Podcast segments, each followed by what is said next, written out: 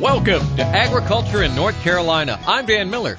Today we get into some heady stuff. Jeff and I chat with Syngenta environmental toxicologist Dr. Richard Brain. The question, will cities take over the very land that feeds them? Urban encroachment displacing farmland on today's show. And as always, there's ag headlines for the week. I'll pass those along and Jeff Turner, my co-host, will lend some perspective. Lend? Heck, he'll just give it to you. He's such a benevolent guy. Jeff is the COO of Murphy Family Ventures and decades long member of the North Carolina Board of Agriculture. Our program, Agriculture in North Carolina, is sponsored by Ag Carolina Farm Credit, First Choice Insurance Partners, Syngenta Global, and the North Carolina Department of Agriculture and Consumer Services. Got to be NC. How goes it, Mr. Turner? You know, I I couldn't be better. It's another, as I, I say quite often, it's, it's another day in paradise.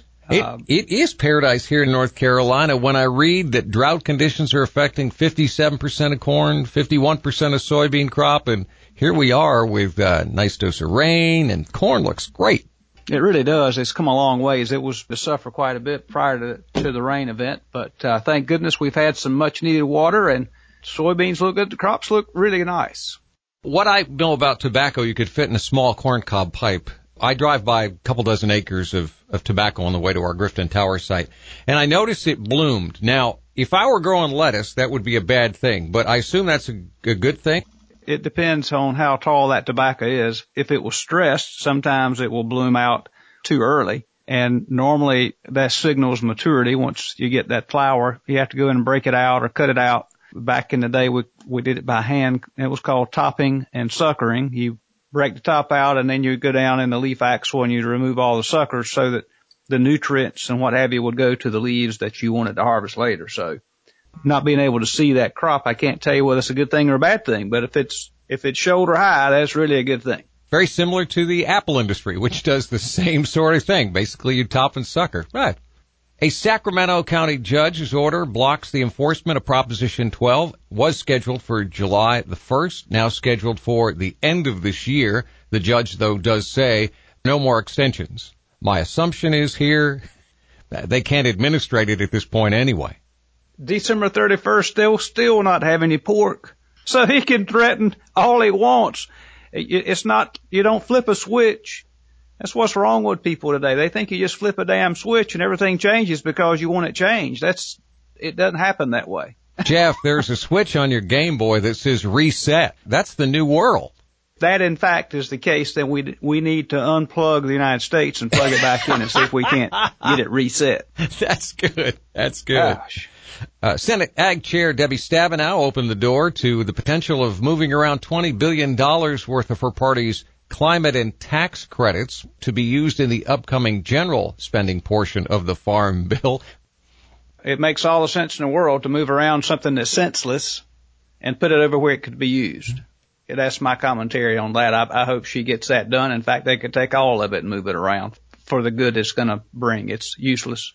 The past chair and the current chair of the House Ag Committee, Glenn Thompson, along with David Scott, one Republican from Pennsylvania, David Scott, Democrat from Georgia, they formed a labor working committee to look into the labor issues in agriculture.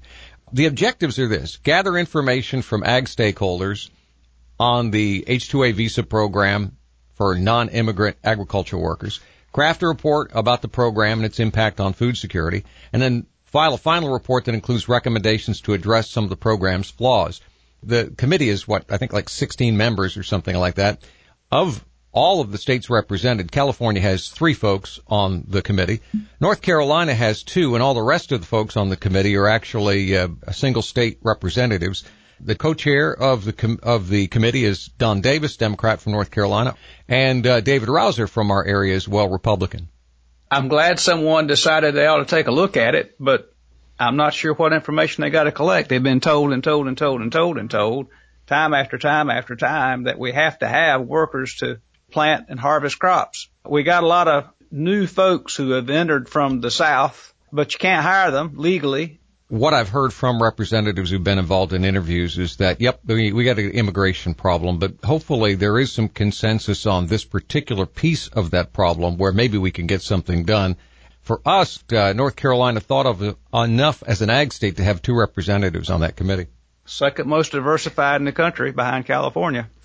I wanted to hit. You ought to talk about this recession thing. You and I were having this conversation via email that she is saying that the risk of recession is diminishing. Yeah, she being Treasury Secretary Janet Yellen. Well, that's the worst thing I've ever read because she said it and everything that she says, the opposite happens. Brace yourself. It's yeah, but coming. on the opposite side, Fed Chair Jerome Powell says, look, we're still trying to get inflation to 2% and we're likely to raise rates a couple more times. And I hope he's saying that for the sake of saying that, as in talking loudly and carrying a small stick. the definition of inflation, I think we've said this before, it's too much money chasing too few goods, right? Right. So rather than crippling the economy so there's less money to chase the goods, why wouldn't you just produce more goods? Well, while that's a, a noble thing, it, you can't ramp that up quickly. You can slow money down pretty quickly. 40% of what causes inflation is due to the cost of energy, which this administration killed the first within two hours of being sworn in. We started destroying the energy business. I wonder if that's got something to do with the inflation. Uh, petroleum numbers have come down. Some of those numbers are now pre-COVID numbers. And, uh, Consider- and by the way, inflation is kind of cooling too, isn't it? If you notice that? Oh yeah. Okay. Maybe I'm wrong. Standing where we, so. I, I would bet with Jeff Turner every time. Jeff, that's Jeff Turner betting on Jeff Turner. Seems like a safe bet there. the opinions on this program are those of the host and do not represent the radio station and its owners. Coming up in just a moment, we'll talk urban encroachment with Richard Brain, PhD. You're listening to Agriculture in North Carolina on Talk 96.3 and 103.7. Thanks in part to the North Carolina Department of Agriculture and Consumer Services. Got to be NC. I'm Dan Miller along with co-host Jeff Turner and we bring in Dr. Richard Brain, environmental toxicologist with Syngenta Global. That, that is your real name. Yeah, sure thing. It's uh, Richard A. Brain, B-R-A-I-N, just like in your head, so I can always defer to the name if I, you know, don't reflect that in conduct. So I was born and raised in a small town, blink and you miss it, in uh, rural southern Ontario, Canada. I spent most of my youth on dairy farms, and uh, I've been working in the crop protection industry for almost 15 years now as an environmental toxicologist. You are a toxicologist, but what brought me to you was a article study you did on urban areas displacing farmland and the potential results. You know, how I became interested in this subject is that it occurred to me that there was a lot of misconceptions in the media um, about this delicate interplay between food security, conservation, species protections, and land possessorship. And I was particularly interested in the role that technology played, including pesticides, in shaping that dynamic. You know, urban centers prosper in areas proximal to the most productive agricultural farmland, you know, because you need to have food production to support development. And so often what you're seeing is that urban centers tend to expand and consume the most valuable agricultural land. And land that you're seeing, for example, coming out of CRP once those contracts expire are more marginal in nature, and so they're less productive. Richard, your point is most of the population centers are population centers because of the abundance of agriculture in that region originally. We plateaued in terms of our agricultural footprint in about 1950. I mean, there's something like 2.3 billion acres of land in the U.S., and at one point, half of that was consumed by agriculture, and that was the peak in 1950. That's both pasture and cultivated cropland. And they've reduced by 23 and 17 percent respectively since then, despite the fact that the population has doubled in that time. And so how do you reduce your agricultural footprint while increasing production to more than meet that demand? And the answer to that is technology. And we've become unbelievably technology savvy in the farming industry in the last 50 years. The advent of, of, of chemical control for weed and weeds and other pests. Um, that's the mechanization, the farming industry, well as uh, credit to the the spirit of entrepreneurship in, in the rural communities for for being able to produce for 99% from the 1% that's involved directly in agriculture. Is there going to be a point where the two curves cross, where it's not sustainable, that we are not able to, technology is not able to save us quite as quickly? I don't know that we've hit the apex of production yet. One could surmise that we are um, trending precariously close to that threshold. We're losing agricultural land to urban expansion, replacing crops with concrete. I have got to ask because this is like a buzzword right now. A lot of news headlines for vertical farming and uh, container farming for urban areas, not at a scale that could save us all, so to speak. This seems somewhat limited in scope right now. Um, you cannot just replace, you know, traditional agriculture through vertical farming or other technologies, at least not immediately, um, and perhaps not ever. As we talk about the vertical farming piece, I mean, it, it, it appears to be again a sort of a niche. I wonder if anyone has ever tried to put things in a perspective of what it would take in terms of all those boxes or warehouses to replace the millions of acres of productive land? Yeah, it's a fair question, and I'm I don't know that I'm qualified to answer that, but these are value added, you know, types of, of production methods right now, but we're entirely reliant on traditional agriculture. More with Syngenta's Dr. Richard Brain, Jeff Turner, and myself on Ag and NC in just a moment. This is Agriculture in North Carolina on Talk 96.3 and 103.7. I'm Dan Miller along with Jeff Turner. We're joined by Dr. Richard Brain of Syngenta. Jeff? The Department of Agriculture in North Carolina has advocated and continues to advocate for funding the North Carolina Farmland Conservation Program, where not only do you put a conservation easement on your farm that says it will always be in agriculture, you get a gift, you know, through the IRS, you get a gift credit. But in addition to that, they're trying to fund this in such a way that the farmer not only gets the benefit of that credit, they will actually pay, let's just say that the easement is worth $5,000 an acre and you get half of that in cash. Uh, those are the types of things I think that we're going to have to embrace. Right now, if you look at the, the land use dynamics, I mean, obviously the, the agricultural landscape is shrinking, the urban, you know, footprint is expanding, and, you know, calls for conservation are increasing. Yet, you know, land is increasingly coming out of CRP. It's gone from a high of something like 36 million acres down to something 23, I think, million acres right now. The, the urban footprint is basically consuming the best and most productive agricultural land. And so we're returning marginal agricultural lands back into production. Dr. Brain, if that seems an interesting name, but if I may call you that, I've been called worse, so go ahead. Me too, today. if, if, if you can... Just, just as, as, a, as an inside joke, if you short form Richard to Dick, you know, I uh, if you look, I mean, you had some numbers, and I don't know if you've got them handy. And, and, and what the data show is that we're losing on average about 2,000 acres of land per day.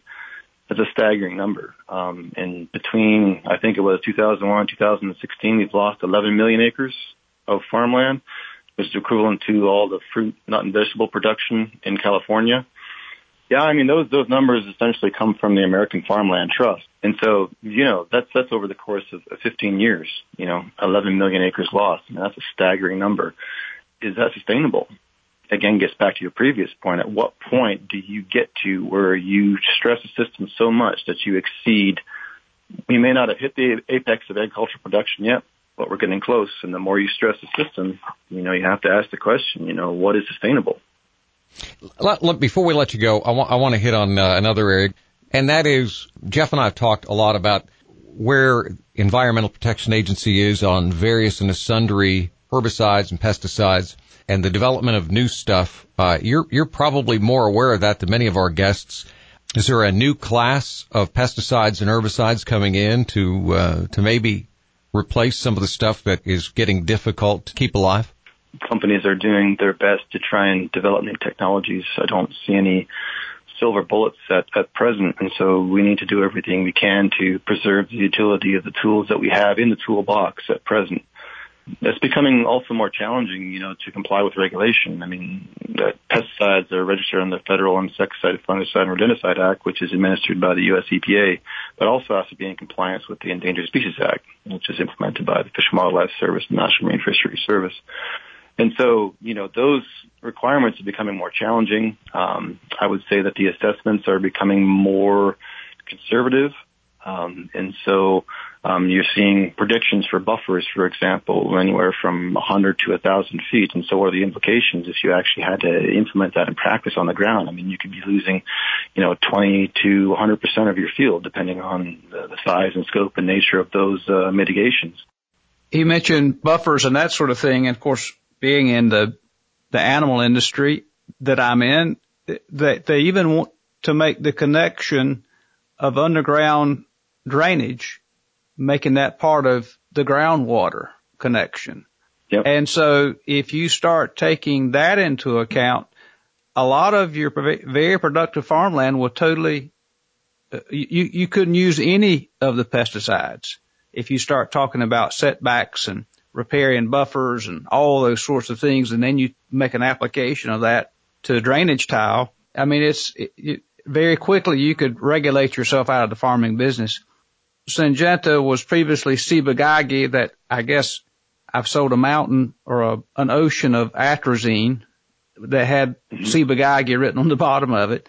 Atrazine is, is, is used extensively in corn production and now all that's going away. So back to the original question, do you see something that would come along? It's kind of like pyrethroids came along and, and replaced organophosphates for insecticides is there something on the horizon that might take the place of the old atrazine type tools that we've had in the past? Well, I think they've been working on that since 1958 and have yet to find success in that space. I'm no policy expert when it comes to water, but I mean, if you look at, for example, the challenges under the definition of, of WOTUS, waters of the U.S. right now, um, you know, and what, what constitutes a reasonable nexus or navigable waters, you know, those are obviously creating significant challenges. And with respect to atrazine, you know, I've worked on atrazine as long as I've been in the crop protection industry. You know, that's over 14 years now. That compound is safe and effective. We haven't come up with, you know, a viable alternative to this point. That's not to say that we won't or we can't. I mean, you know, I wouldn't discount technology in coming through with some sort of breakthrough. Um, but, you know, that's not where we're at right now. You were just talking about getting through the APA as well as the Endangered Species Act. And, you know, the headline probably for this week is that the Biden administration is going to roll back some of the Trump exclusions on the Endangered Species Act, which could affect this. Yeah, again, I'm not a policy expert. I think there's there's a better way forward, you know, in terms of, of, of dialogue and engagement between the crop protection agency and growers who actually have to implement these mitigations and on their fields and, you know, on their farms, as well as, you know, non-governmental organizations and obviously the federal government. I think there's a, a better path forward, um, which is through enhanced communication and, and engagement. Dr. Richard Brain is an environmental toxicologist with Syngenta Global. Appreciate it, man. Yes, you bet. Anytime. Take care. Thank you. I'll be back with week over week commodity prices on agriculture in North Carolina. Brought to you by First Choice Insurance Partners. Call Donna Byram at 252-792-1189. Let her protect your yield so you can stay in the field. This is agriculture in North Carolina. I'm Dan Miller. Did you know that Bill Carone Cars in Wallace is the only Chevy GMC dealer in eastern North Carolina to be an AgPack dealer? Which means any farmer who buys a vehicle at Bill Carone is eligible for more than $30,000 in savings on products you might already use. Everything from tires to crop products. Check out the advantages of the AgPack program at Bill Carone Cars in Wallace. Now let's take a look at last week's commodity numbers. Cattle futures ended the week on a mixed note with expiring June contract ending at 177.50 and most active August closing at 170.77. Closing price represented a weekly drop of 95 cents. In contrast, tumbling grain prices triggered a commensurate jump in feeder futures. The August contract ended the week at 233.95, up $3.27 on the day, up $3.27 on the day, but down 97 and a half cents on the week. August lean hog futures closed at 89.67 and a for the week. August lean hogs lost $1. Egg prices were steady on small, higher on the balance when compared to the prior week. North Carolina weighted average egg price quoted Thursday, June 22nd for small lot sales of delivered carton grade A eggs was 145.18 for extra large, 132.30 for large, 122.09 for medium, and $84 for small eggs. Number two yellow shelled corn was 29 to 49 cents higher when compared to the prior week. Prices range mostly 673 to 661 at the feed mills, 725 to 756 at the elevators through Thursday, June the 22nd. Number one yellow soybeans were 15 cents to $1 higher, range 1557 to 1595 at the processors, mostly 1415 to 1477 at the elevators. Number two red winter wheat was 45 to 57 cents higher, range 677 to 709 at the elevators. Soybean meal FOB at processing plants range 662.80 to 689.20 per ton for 46.5 to 48% protein. New crop prices quoted for harvest delivery corn range 618 to 714, soybeans range 1299 to 1372, and wheat was 618 to 739. And that's this week's agriculture in North Carolina. If you miss a show, play the podcast on your schedule. Find it where you get your podcasts, Spotify or Apple Podcasts. Find links to our sponsors at aginnc.com. Ag Carolina Farm Credit, First Choice Insurance Partners, Syngenta Global, and the North Carolina Department of Agriculture and Consumer Services. Got to be NC. Agriculture in North Carolina, copyright 2023, Inner Banks Media. For Jeff Turner, myself, Dan Miller, have a great week.